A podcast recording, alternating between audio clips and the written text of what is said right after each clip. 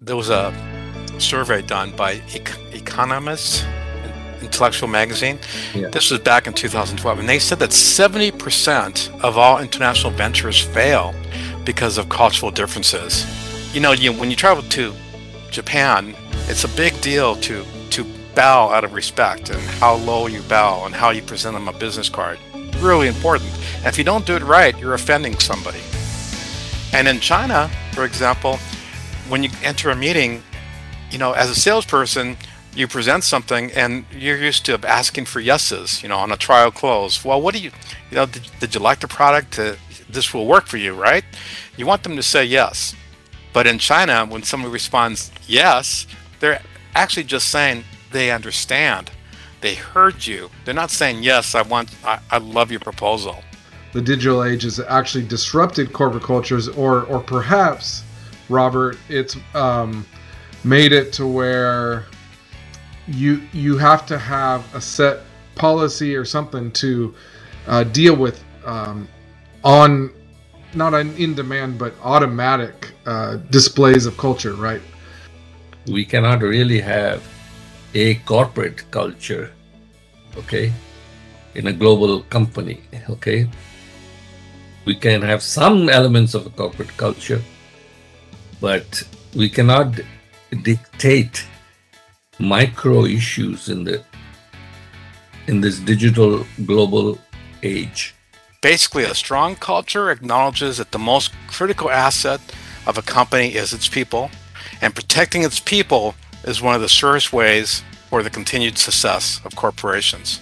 In order to get the most out of people, you have to look at it. You are dealing with different countries, and so you have to look at it from their perspective and what's important for, for, for them and their beliefs and their values. And we have to be respectful of that. Cultural intelligence, or CQ, would be the capability to function effectively across a variety of cultural context, whether it's ethnic, generational, and organizational cultures.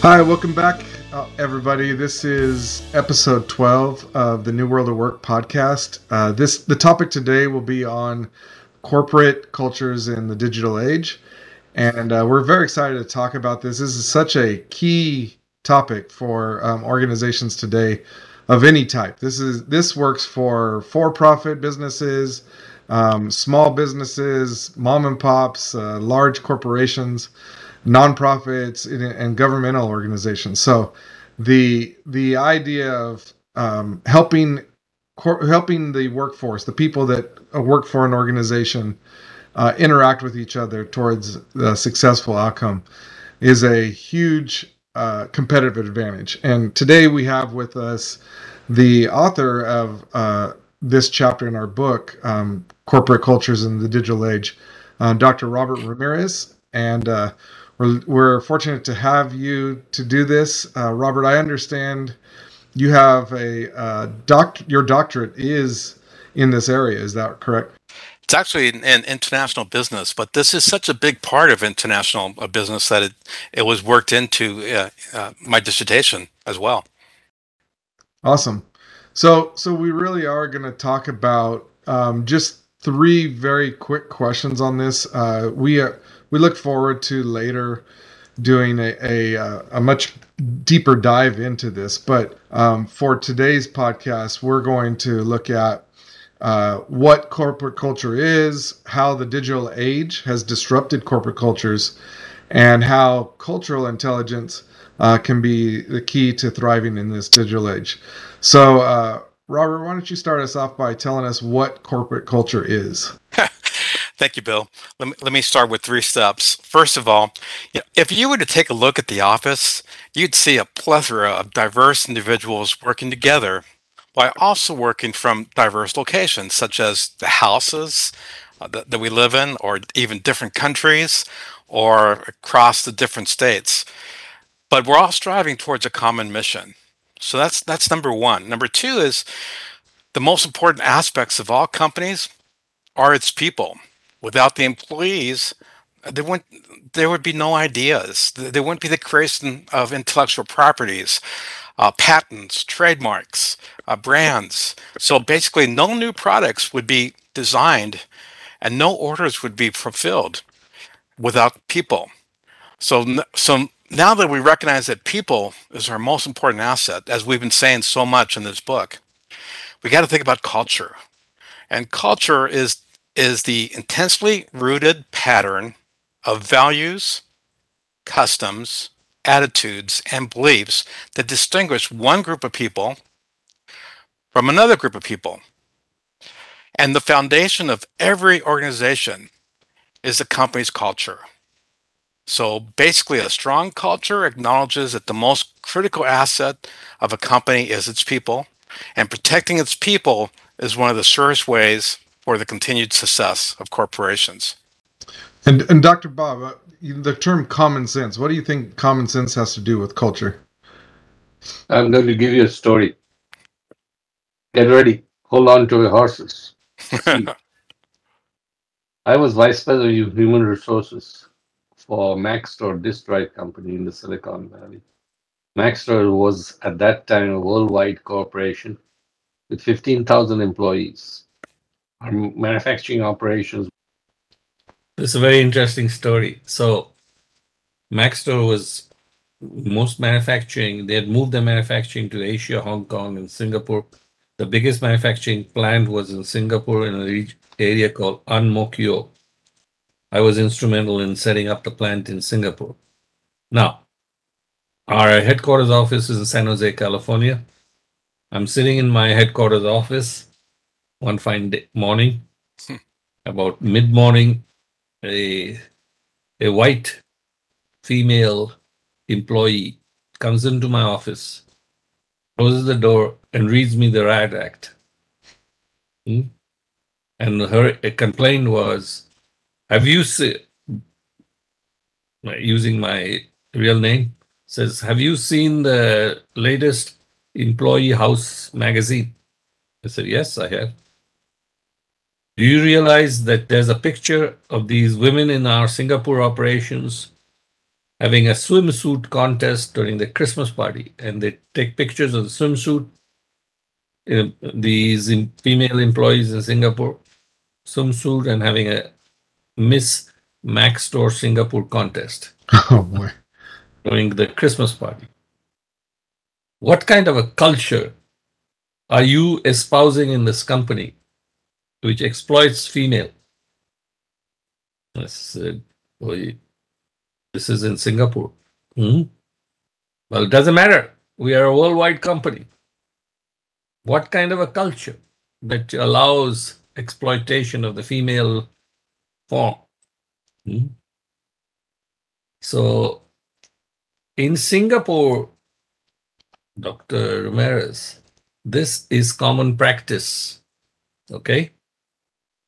These female uh, assembly workers look forward to the company Christmas party and they plan it for a year. Uh huh. It is part of their culture. Sure. It is part of their culture. Now, this female who came to complain is saying that Maxtor should have a worldwide culture with standards from the West. Hmm? So I talked to the HR people in Singapore, said, Bob, this is part of our tradition. They look forward to this. And we don't have that many issues with a exploitation women as you guys have in America. Hmm? So why are you imposing American cultural values to us? Good point. So that is a real life definition of corporate culture. Okay. Hmm? From the real world. Hmm? Yeah. So I was put in a position of being a judge. How would you have handled this situation? That's a very tricky question uh, because it, it really is like uh, Robert was saying that co- corporate culture is the collection of all the beliefs and values, and uh, there there's huge accountability um, from uh, what are they watchdog groups and those types of things um, within America right now. And so to have, uh, a, you know, how can you set culture? How can you control culture? How these are all the collection of all these um, beliefs. Uh, so, Robert, what, what's your answer to that? Well, in order to get the most out of people, you have to look at it. You, you're dealing with different countries, and so you have to look at it from their perspective and what's important for, for, for them and their beliefs and their values, and we have to be respectful of that. So, it, you know, I believe that you have to uh, take a take a step back, look at look at it from their perspective, and then make a decision. Yeah. But here's so, a challenge, Bob. Mm-hmm. As corporate vice, global vice president of human resources, and we have a single employee magazine, right, for the whole worldwide operation. Singapore people wanted those the Christmas party highlighted in the magazine. Hmm? So the publishers uh, this is a, by the way, employee managed publication we had. Okay? Got it. HR department wasn't responsible. A group of employee committee members decided what stories go into the magazine every month. Okay. So my feeling is this is a topic that cannot be defined as if it's designed in a laboratory in a dehumidified atmosphere of a laboratory, you know, or uh, rather it is has to be designed in the real world and buffeted around from case to case. Okay. We cannot really have a corporate culture, okay, in a global company. Okay. We can have some elements of a corporate culture, but we cannot dictate micro issues in the in this digital global age. Yeah I, and and you're talking about a magazine that was distributed to the within the company. Um, but what we've seen with the digital age uh, this fourth industrial revolution is that there's this hyper connectivity right? So uh, i could see it we we have within our organization uh, facebook actually provides a social media platform within an organization. And so that uh, that swimsuit um, or, or, whatever what you're calling it could show up on um, the workplace app uh, the social media app uh, immediately.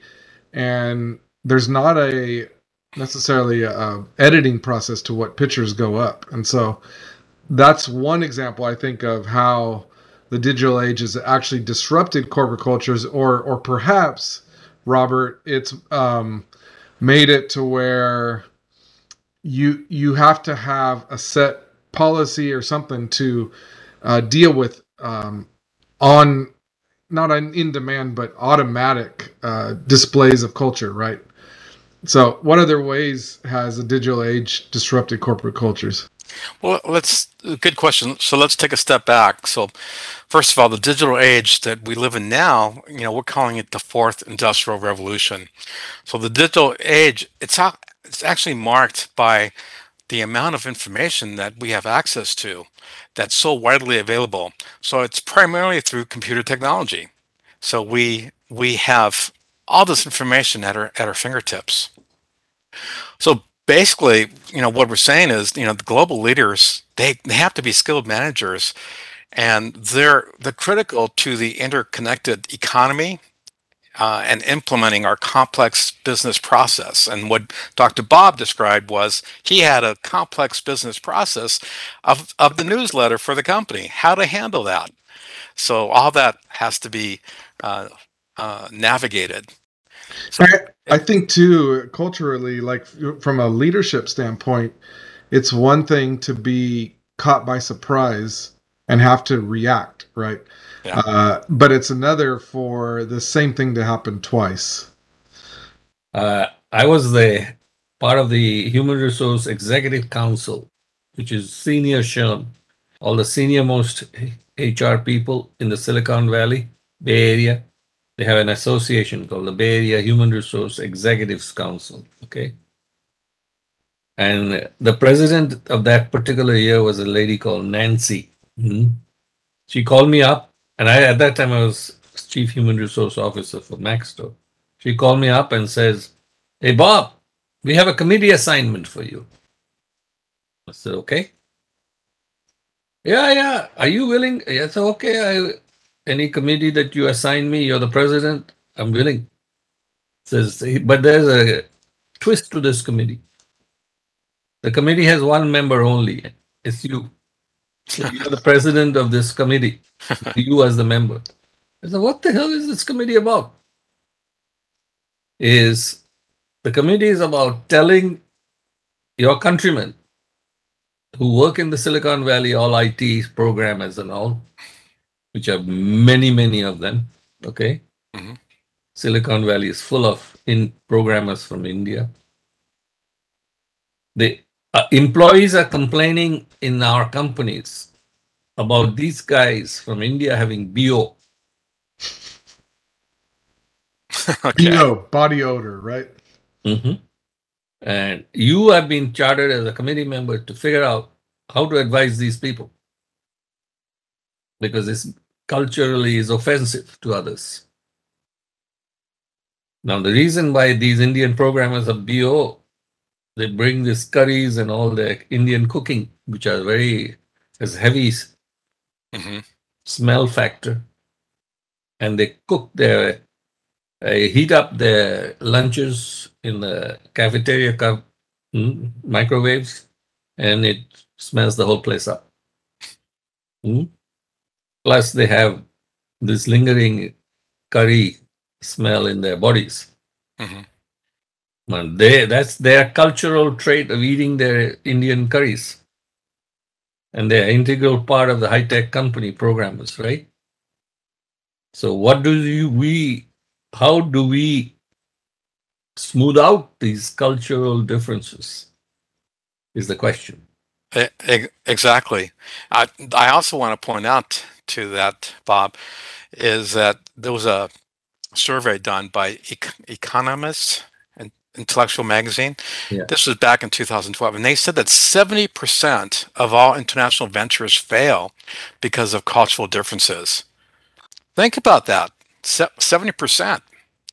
And you know what happens is, you know, in, in, a big company, we're hiring managers that might be located, as you said, in, in India, or product developers in China, or research development in Poland, and customer service in in the Philippines, and assembly in Mexico. So we, when we walk into a meeting and you, we're dealing with that diverse community, to answer your question, we have to we have to prepare ourselves, and you have to understand your audience and you should do a little bit of homework to understand who's going to be there and, and, and the cultures that they come from.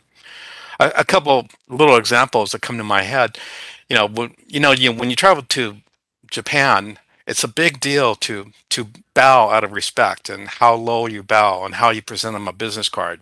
Really important. And if you don't do it right, you're offending somebody. And in China, for example, when you enter a meeting, you know, as a salesperson, you present something and you're used to asking for yeses, you know, on a trial close. Well, what do you, you know, did, did you like the product? Uh, this will work for you, right? You want them to say yes. But in China, when somebody responds yes, they're actually just saying they understand. They heard you. They're not saying, yes, I want, I, I love your proposal. So it's really different. And our leaders, managers really under, need to spend some time to learn what we're calling now CQ, which is cultural intelligence. It's really important. Yeah, I think I think what what you're attempting to do is, uh, as the leadership of an organization, your goal is to meet organizational goals to get productivity, right? And all managers are taught when you face obstacles, uh, especially American culture. When you face an obstacle, you you blow it up, right? You you run through it and blow it up and American culture is is very egocentric, and so we will um, have people say things like, "Well, those people in those other countries just need to get with what the way our company runs, and they need to follow our American values." and uh, we we don't understand the disrespect that that is giving to those individuals. Uh, this is this is just one part of culture is eth- eth- uh, country differences or mm-hmm. um, cultural differences there. But if we were, say, an employee here in America to a foreign um, company and they just dismiss our practices and uh, you know we come around to the Fourth of July or, or Christmas and those are traditional holidays for us to take off and they expect us to work uh, it, it would really bother us you know because these are uh, key traditions here in america. Right.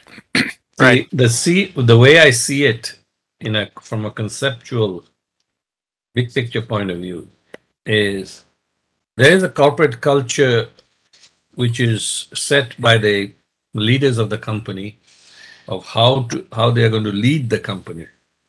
Various aspects of leadership uh, which is whether it's going to be industrial democracy engagement empowerment all of those broad macro issues.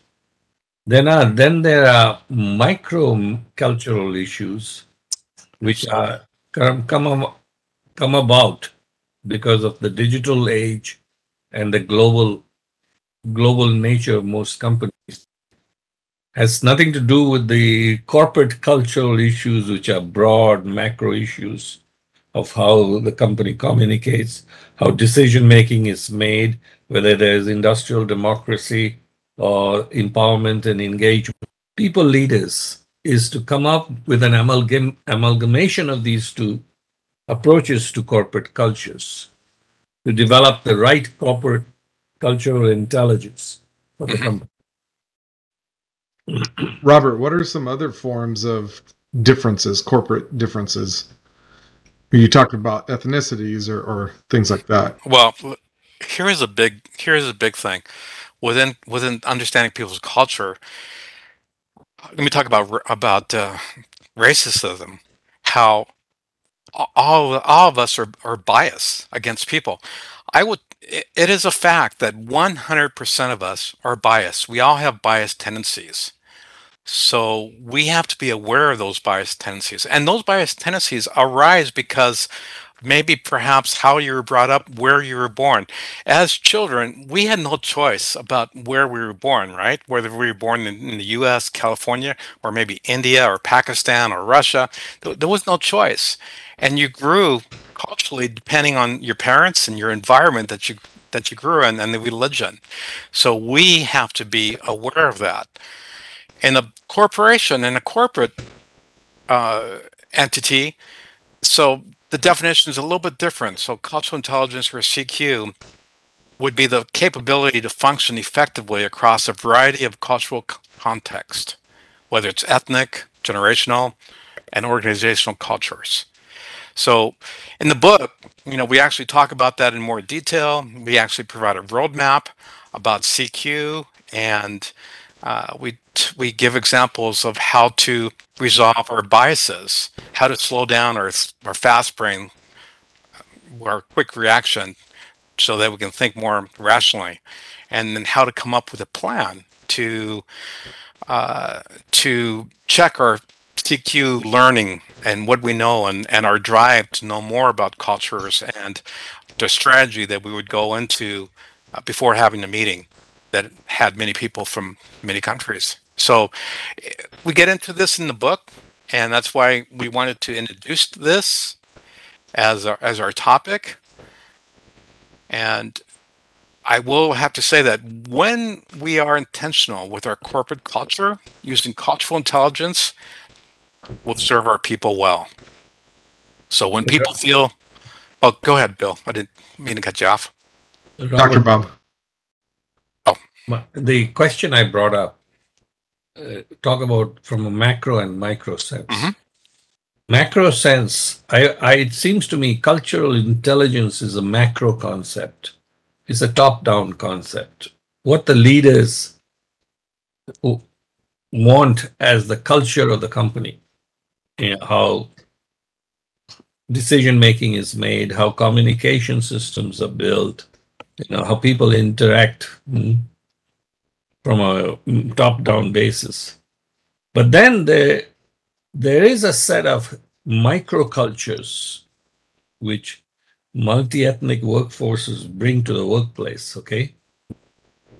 And especially nowadays and in the digital age and in the global environment, there are many, many microcultural issues mm-hmm. that also has to be, people have to be aware of and be sensitive towards, okay, their fellow workers and how culturally different they behave.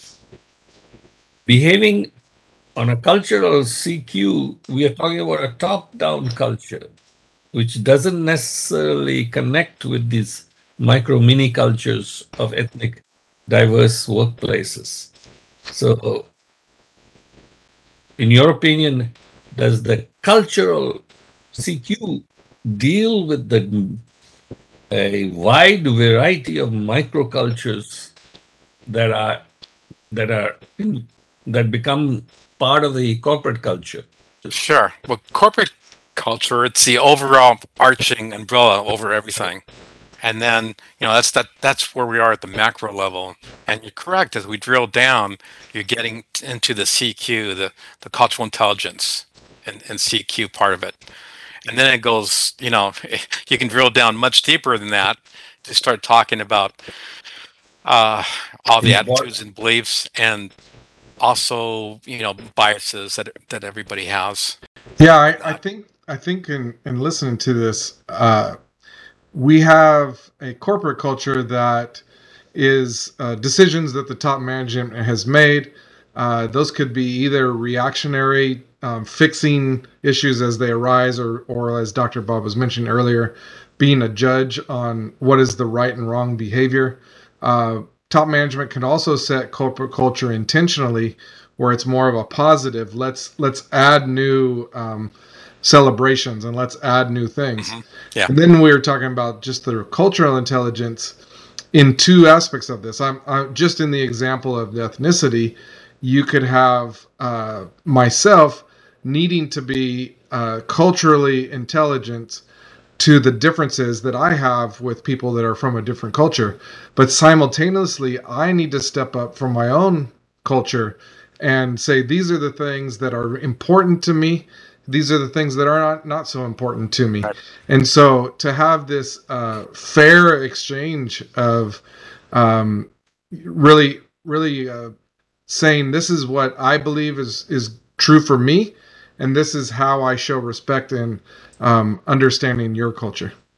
What I have done, uh, Bob and Bill, as head of HR in the Silicon Valley, which is very multi-ethnic, very diverse. Okay, I have annual. I had annual cultural cultural sensitivity events. I forgot what I called them. Gave a fancy branding, and we opened up the cafeteria to bring to let all our ethnic groups bring their own food mm, and share it with each other.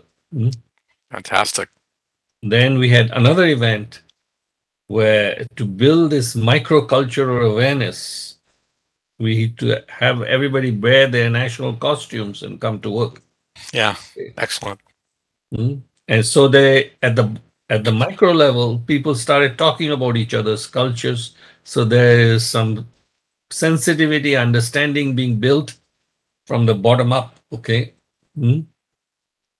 So Google is very famous in doing this right now. And the, one of the companies that they do all these events. Okay. Google Cafeteria serves the gourmet cook there serve, I'm told, 25 different cuisine, cultural cuisines. Okay. So the all the cultures of Google, when they go to the cafeteria, they they they are sensitized that there are people from other cultures also working along with them, and they you eat differently, and their food is available in the cafeteria. This is a culture. This company, Google, has figured out a way to ha- to handle cultural. Uh, what do you call that? Intelligence, both at the macro and the micro yeah. level. Okay, that is why Google is quite often in the great best places to work survey on the top 10 mm, today, these days.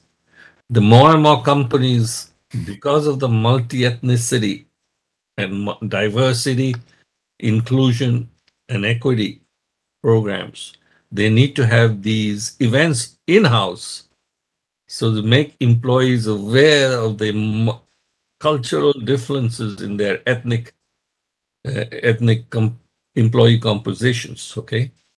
Yep. So robert what are your closing thoughts on this topic? Well th- that was a good example to close with um, uh, dr bob.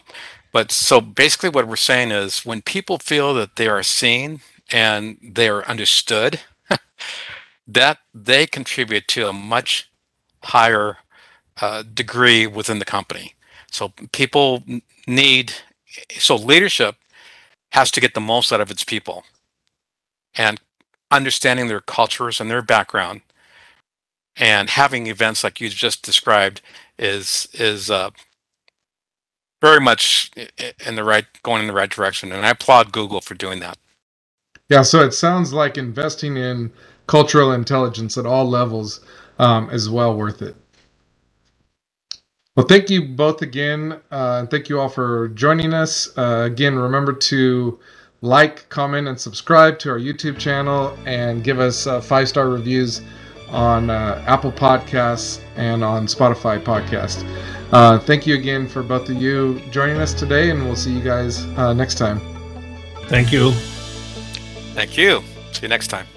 Bye bye.